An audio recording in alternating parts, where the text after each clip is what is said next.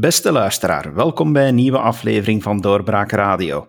Ik ben uw gastheer David Geens en mijn gast vandaag is Theo Franke, N-VA-parlementslid, gewezen staatssecretaris voor migratie- en asielbeleid en uh, inmiddels regelmatig te gast geweest in onze podcast. Welkom, meneer Franke. Uh, dag, David. Meneer Franke, het zijn boeiende tijden in uh, de wedstraat op dit moment. Er gebeurt heel veel. We hebben een bewogen zomer achter de rug, uh, waarbij NVA en PS uh, heel dicht bij een akkoord stonden. Wat is daar nu eigenlijk misgelopen?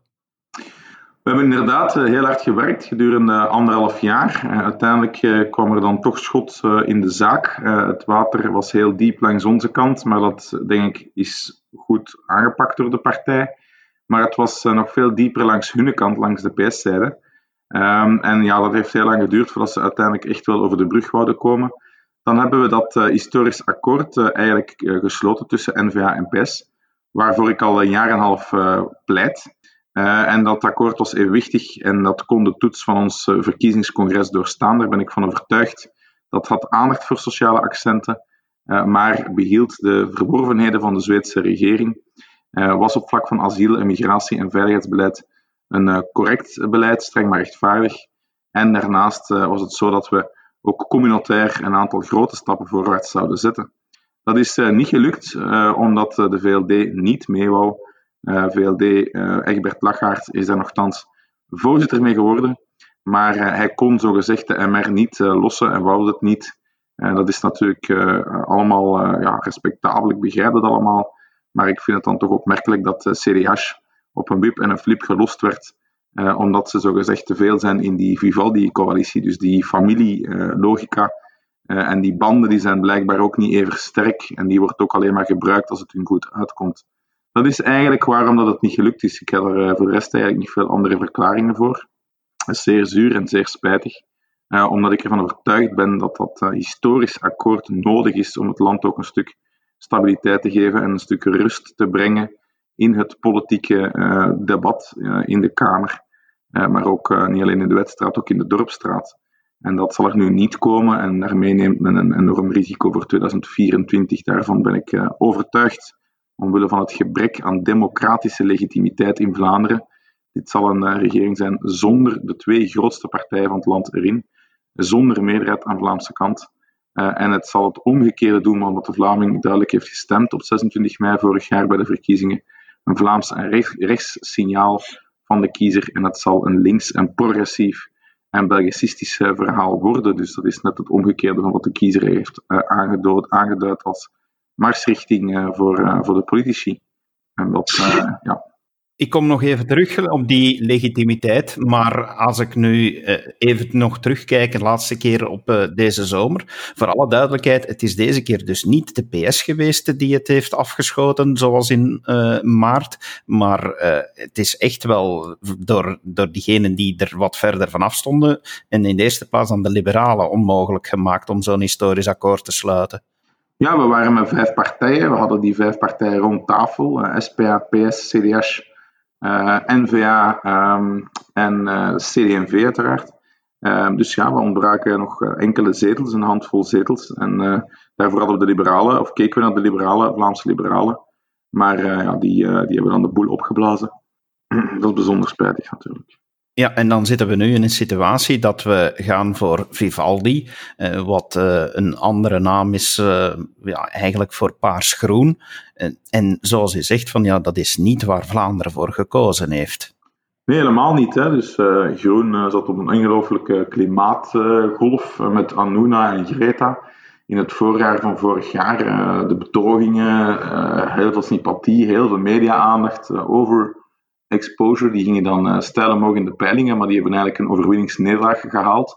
En alle andere partijen, dus SPA, VLD en CD&V, hebben geweldige kletsen gekregen van de kiezer.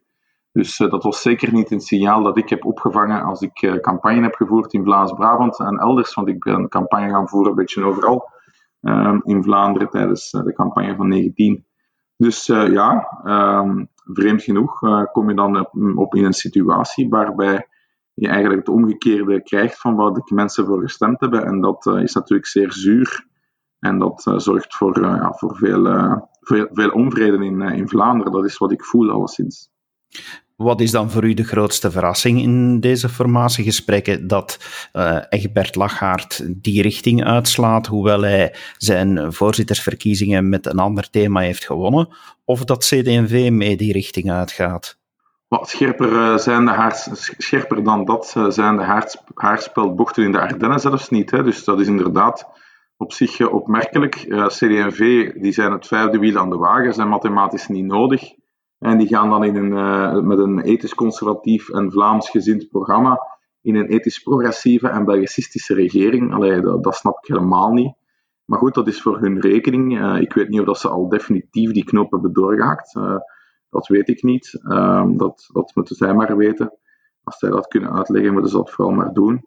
Um, en daarnaast is het zo dat, dat, ja, dat, dat voor mij de grootste verrassing vind ik persoonlijk dat de PS en de NVA dat akkoord hebben gesloten. Want hoe dat het ook draait of keert, en ik heb het hier vorige keer ook bij u gezegd, David, uh, er is geen andere optie dan dat akkoord ook te sluiten. En als het niet nu is, dan is het misschien morgen of volgend jaar of over twee jaar, maar dat akkoord zal er vroeg of laat toch moeten komen. En de twee dominerende politieke krachten, uh, die zullen toch met elkaar een akkoord moeten maken over de toekomst van dit land.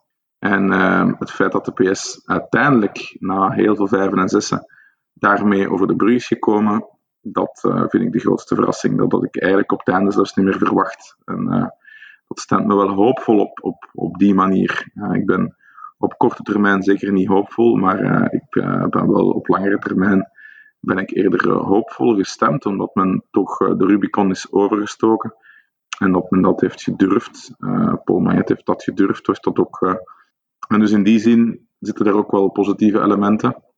Maar goed, het blijft op dit moment natuurlijk wel een, ja, een bijzonder eigenaardige situatie, waar, toch wel veel over te zeggen valt, die ook wel ja, zuurig is natuurlijk. Hè. Als je dan ziet dat je als twee grootste, dat je, de grootste partij van het land gewoon zo opzij wordt geschoven. En de tweede grootste partij dan ook, hè, want die wordt dan gemakkelijkshalve in, in een cordon sanitair gestoken. En dat eigenlijk ook al je politieke zwaargewichten, dat die ook allemaal uh, buitenspel worden gezet, ja, dan heb je toch wel een probleem als democratie, denk ik. En ja, die volkswil wordt niet vertegenwoordigd. En dat, is, toch wel een, ja, dat is toch wel een probleem. Denkt u dat in deze formatie het nog altijd mogelijk is dat CD&V zou afhaken? ja, ik, ik ben ook niet meer betrokken bij die gesprekken, dus dat zou kunnen, ja, dat zou zeker kunnen. Maar um, ik heb onvoldoende zicht op wat er nu juist op tafel ligt. Maar de toekomst kan, zoals u zegt, nog uh, veelbelovend worden, want er zijn blijkbaar wel banden gesmeed met de PS die hoopvol stemmen om in de toekomst wel te kunnen samenwerken. Oh ja, dus dat is het. Dat is het, uh, het positieve toch, dat er uiteindelijk uh, ja, toch wel vertrouwen is gegroeid tussen Bart de Wever en Paul Magnet, om rond die inhoud toch echt wel de next step te nemen. En, en ja, toch ook een stuk al uh, dat communautaire, die kaaptocht te nemen en zelfs al ja, toch een begin van een confederaal model uit te werken. En dat is wat, wat het land nodig heeft, dat is dat confederaal model. En is het niet nu, dan zal het over vier jaar zijn of over tien jaar, maar het zal er sowieso komen. En daarvoor zal ik me blijven inzetten als politicus. Wat vindt u van het feit dat er nu geen vertrouwensstemming gaat komen, uh, zoals beloofd door premier Wilmes? Ja, dat is me niet helemaal duidelijk um, of dat ze dan nu morgen toch niet zal vragen. Uh, dus het is uh, heel druk vandaag in de Kamer. Um, het gonst hier van de geruchten. Het laatste wat ik heb gehoord is dat er, uh, ja, dat er toch mogelijk toch een verklaring zou komen. Dus laten we daar voorzichtig mee zijn als ze dat niet zou doen. Dat weet ik nog niet, nog niet zeker. Dat is nog niet 100% zeker hoe dat het juist gaat lopen. Als ze dat niet zou doen, zou ik dat echt onbegrijpelijk vinden, want ze heeft dat ook beloofd op de plenaire bühne, dus dat kan je toch zomaar, dat woord kan je toch zomaar niet breken.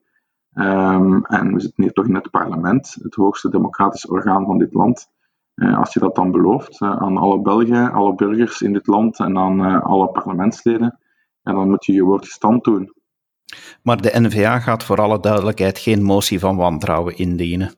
Ja, onze strategie zal ook morgen op de fractievergadering uh, zullen we die ook uh, volledig nog verder afstemmen en, en definitief op afkloppen. Dus dat zou kunnen, dat, dat is nog niet bepaald. Alleszins, wij zullen sowieso ons protest uiten tegen ja, dit opnieuw een aanfluiting van de democratie. Als je dat beloofd hebt, moet je dat, hebt, moet je dat doen. Of moet je minstens de verklaring komen geven in het parlement. En dat ze vorige week dan moeten doen waarom dat ze dat dan niet zou doen. En nu wordt ze alleen naar het parlement geroepen omdat wij ze naar het parlement roepen. Anders zou ze gewoon op haar kabinet blijven. En dat vind ik toch een uh, enorm teken van zwakte. Waar vreest u het meest voor dat, uh, of voor wat vreest u het meest uh, in een Vivaldi-coalitie dat niet aan bod zou komen, wat wel aan bod zou gekomen zijn, moest N-VA en PS de regering uitgemaakt hebben? Maar heel dat communautaire, dat, uh, dat wordt gewoon opnieuw in de diepvries gestoken. Dat, dat, dat, dat die confederale omslag die absoluut noodzakelijk is, daar gaat gewoon niets van in huis komen. En daarnaast wordt dat een Belgicistisch links-progressief project. Uh, en ja, met groen weet je dat je permanent dat morele vingertje in je gezicht geduwd krijgt. Hè? Dus dat strekker als, als zichzelf bij die groenen.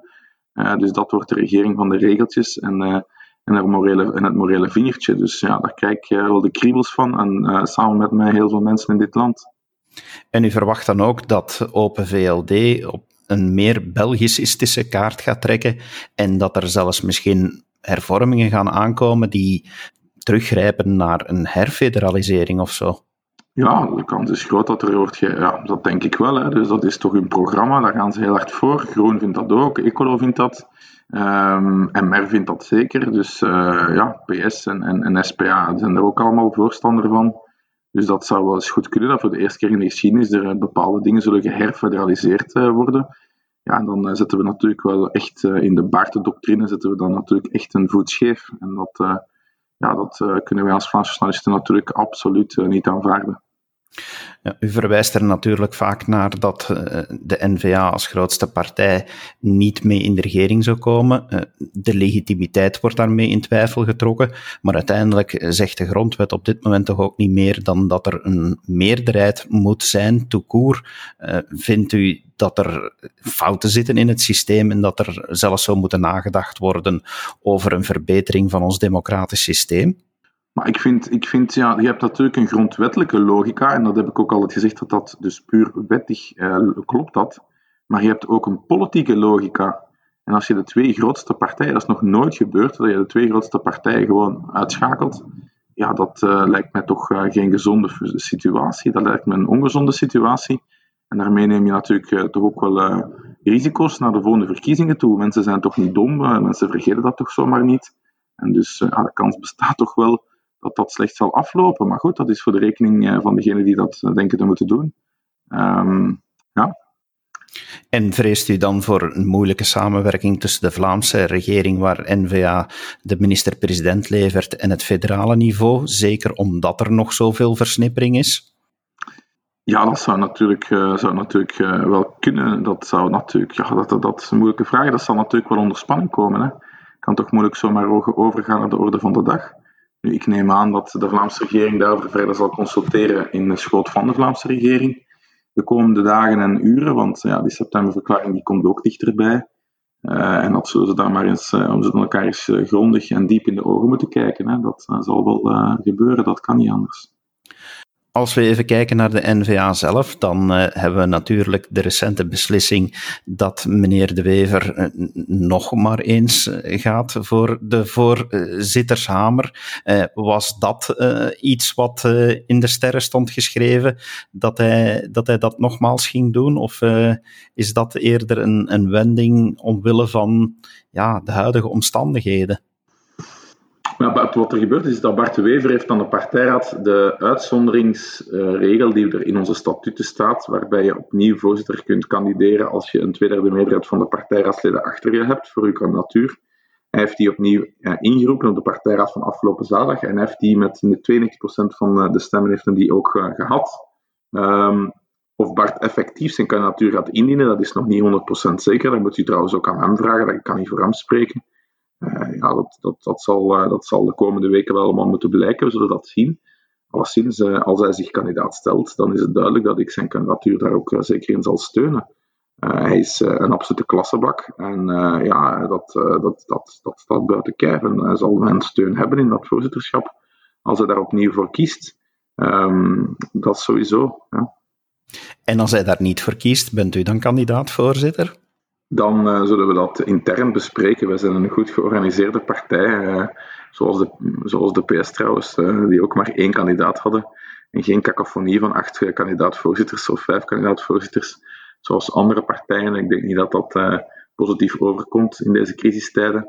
Dus ik denk dat het belangrijk is dat we dan een gesprek zullen hebben. Dan zullen we dan wel weer zien. Maar dat, dit is een zeer virtuele discussie, dus daar moet je altijd enorm mee oppassen.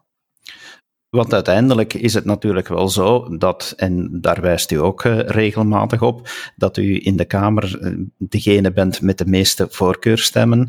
Uh, en u hebt de vorige keer in onze podcast ook wel verteld dat u zeker interesse had om opnieuw asiel- en migratiebeleid onder handen te nemen.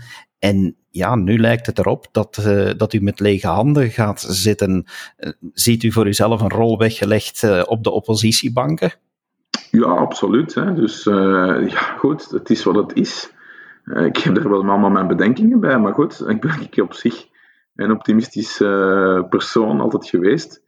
En ja, als je even een tegenslag hebt, dan is dat maar zo, maar dan ga je door in het leven. Zo gaat het nu eenmaal. En ik zal mijn kopje niet laten hangen. Integendeel, we gaan doorgaan en we zullen oppositie voeren en ik zal dat doen op mijn manier. dat is rechtlijnig, rechtvaardig en met dossierkennis. En dat zal ik doen van van de Panna tot eh, Mechelen eh, aan de Maas.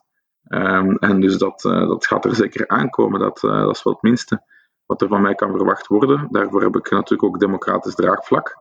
En, en toch ook wel heel wat achterban om dat ook op een goede manier proberen te doen. Dus dat, ik ben, er ben ik trouwens al mee bezig. Dus ja, zeker weten. U hebt geen schrik om oppositie te voeren tegen de, de nieuwe regering zoals die er nu dreigt uit te zien? Als je schrik hebt, krijg je slaag. Dus je mag nooit geen schrik hebben in de politiek. Eh, dus nee, absoluut niet. Integendeel, ik eh, ben vol vuur en gedrevenheid om, eh, om die regering eens, een, eens duidelijk te maken hoe dat de NVA het ziet en dat het een gemiste kans is dat historisch akkoord zomaar in de vuilbak gooien. En dat men met, met vuur speelt. En dus dat zal ik zeker doen en ik zal mijn rol op een constructieve, maar wel gedegen manier vervullen als oppositielid. En uh, dat uh, zal een goede regering, dat, zal, dat, zal een, ja, dat, dat zal de regering ja, wel, wel merken, ik zal het zo zeggen. Dus het kan zijn dat de volgende keer wanneer ik u spreek, dat ik u moet aanspreken met meneer de fractievoorzitter. Oh, maar dat, dat is absoluut niet aan de orde. Uh, dus uh, al die, die kwestie van die postjes, uh, dat is allemaal niet belangrijk. In, elke, in elke functie of in elk mandaat, ik ben burgemeester, ik ben parlementslid, eh, staan heel veel mensen achter ons project. In elk mandaat zal ik, eh, zal ik eh, sowieso keihard bij voor de 200% smijten. Daar mag iedereen op rekenen, daar kan iedereen op rekenen.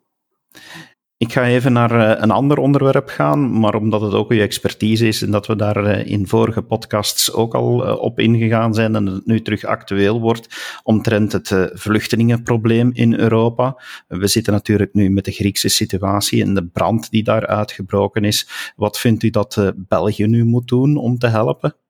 Maar ik vind dat, uh, dat België de Grieken vooral ook moet steunen. Uh, men, allee, morele steun. Heel duidelijk zeggen van kijk wat Griekenland meemaakt met die Erdogan uh, sinds een aantal maanden. Dat is niet meer, niet meer normaal. daar moet heel duidelijk solidariteit komen vanuit Europa. Ik had ook gepleit om een fregat mee te sturen bij de Charles de Gaulle, het vliegdekschip van Frankrijk dat onderweg is naar, naar die Griekse zeeën.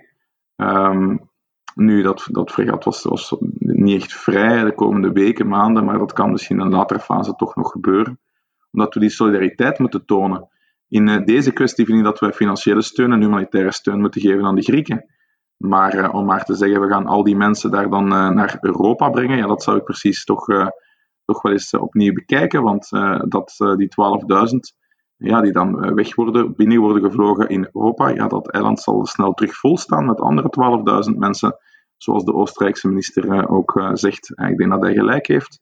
En eh, ja, daar moet je toch mee oppassen. Ik, zie ook dat er een brandstichting is geweest in Samos, een ander Grieks eiland, vannacht. je moet natuurlijk ook oppassen.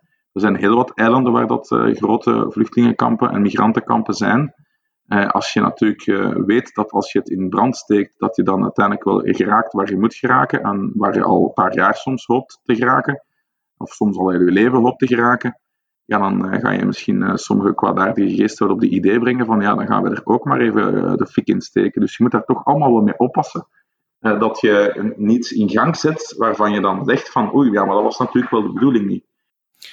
Ik neem aan dat u zeker ook naar de aanbevelingen hebt eh, geluisterd eh, van de commissie Bos-Zuid. Eh, wat, wat is uw reactie daarop, op die aanbevelingen? Ja, het is een zeer lijvig document. En het is, die, die commissie is aangesteld naar aanleiding van de Soudaan-crisis. Heeft daar ook hard en lang aan gewerkt. en ik, ja, ik moet zeggen dat ik me enorm gesterkt voel in de conclusies van die commissie. die maatregelen die hij voorstelt, zijn alle maatregelen die ik heb willen invoeren, maar eh, niet mocht of uh, werd tegengehouden of geblokkeerd door uh, mijn lieve collega's van, van, van de andere partijen in de regering. Um, ja, zoals die woonsbetreding, zoals het aanpakken van meer, meervoudige asielprocedures, zoals die beroepsprocedures. Dat zijn allemaal dingen die ik al jaren en dag zeg.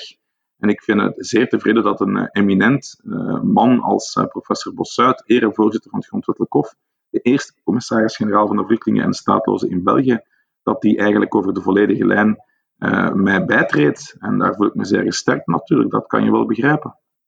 Ja, want om even samen te vatten, professor Bossuit en zijn commissie zeggen wel heel duidelijk dat uh, volgens hun vaststellingen uh, een aantal ingrepen om een terugkeerbeleid van illegale op, op ons grondgebied, om dat sterker te maken, dat dat eigenlijk ook humaner is. Dus daar bent u het volledig mee eens.